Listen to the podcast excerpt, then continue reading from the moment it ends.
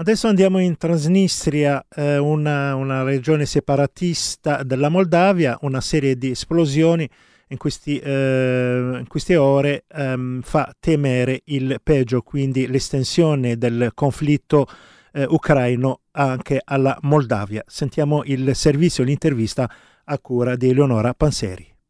La falce e il martello dominano ancora sullo stemma e sulla bandiera dello Stato, dove il simbolo dell'ex Unione Sovietica è rappresentato in giallo su fondo rosso, mentre una gigantesca statua di Lenin troneggia al centro della capitale, Tiraspol. Dalla dissoluzione dell'Unione Sovietica, la piccola repubblica indipendentista moldava della Transnistria, terra di confine tra Moldavia e Ucraina, non ha mai nascosto la sua simpatia verso Mosca e la sua volontà di tornare a essere parte del Ruski Mir, il mondo russo. Ce lo conferma anche il giornalista Francesco Brusa, corrispondente dell'Osservatorio Balcani e Caucaso Transeuropa, che da più di sei anni si occupa di Moldavia. La Transnistria, diciamo, è una regione interna al territorio della Repubblica Moldava ed è una regione che praticamente fin eh, dalla, dalla separazione, dalla nascita della Repubblica Moldava è uno Stato indipendente de facto. Ed è un territorio in cui sostanzialmente appena dopo la dissoluzione dell'URSS si è creato un conflitto degenerato anche in una guerra eh, abbastanza corta ma eh, ma molto intensa che vedeva opporsi alle nuove autorità della Moldavia e eh, dei gruppi eh, separatisti che reclamavano invece eh, l'indipendenza della zona della Transnistria, quindi avevano dichiarato unilateralmente eh, l'indipendenza della Transnistria. A questa regione, in questo conflitto, si sono anche unite delle truppe russe eh, che hanno di fatto supportato militarmente le forze separatiste e più o meno nel 1992 si è creata una situazione di conflitto conflitto congelato eh, per cui appunto dentro la Repubblica Moldava c'è eh, questa regione che è uno Stato indipendente de facto per quanto venga riconosciuto a livello internazionale eh, solo dalla Federazione russa. Uno Stato nello Stato, con le sue istituzioni, forze di sicurezza, con un suo passaporto e una moneta locale e, al contrario di ciò che avviene nel resto della Moldavia, dove la lingua ufficiale è il romeno, la popolazione della Transnistria è a maggioranza russofona e usa l'alfabeto cirillico. Tra i principali partner economici dello Stato indipendentista c'è quindi la Russia,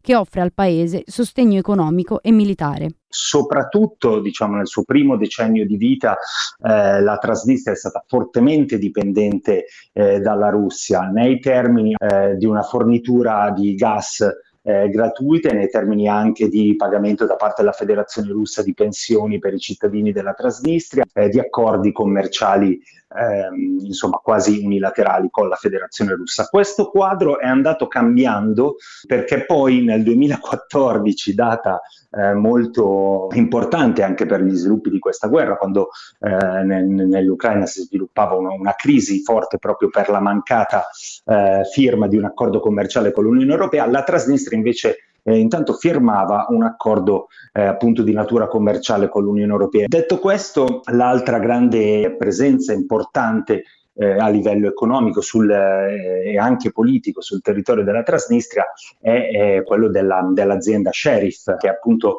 una sorta di, di, di holding, di azienda che eh, possiede numerose imprese, tra cui eh, quelle relative al, al, petrolio, fino a una fabbrica eh, di cognac e che ha anche proprio un, un, un proprio partito eh, che sostanzialmente ha espresso eh, due presidenti della, eh, della um, Transnistria, Shevchuk e l'attuale Krasnoselski. Oltre a questo, la presenza del, del contingente russo tra i 1500 e i 2000 effettivi,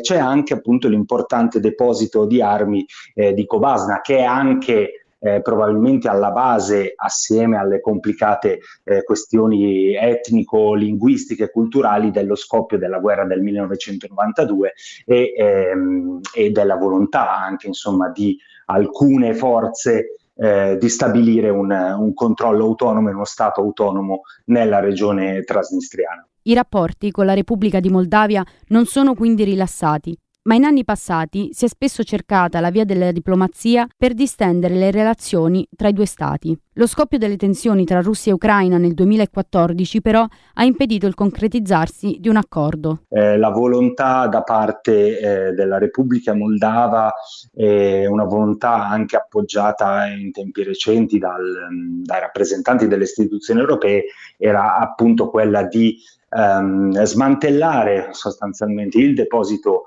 eh, di armi di Kobasna, così come di eh, allontanare eh, il contingente russo, le truppe russe che sono presenti in Transnistria. E ci sono stati tra l'altro anche delle, dei tentativi di accordo a cui apparentemente la Russia pure aveva consentito per avviare questo processo ma il complicarsi eh, della crisi eh, ucraina e il fatto che appunto le relazioni fra eh, l'Ucraina e la Russia eh, erano diventate in quel momento eh, molto più tese, molto più complicate, aveva un pochino congelato anche questo processo perché eh, le truppe appunto sarebbero dovute passare per far ritorno nel territorio della Federazione russa attraverso il territorio dell'Ucraina.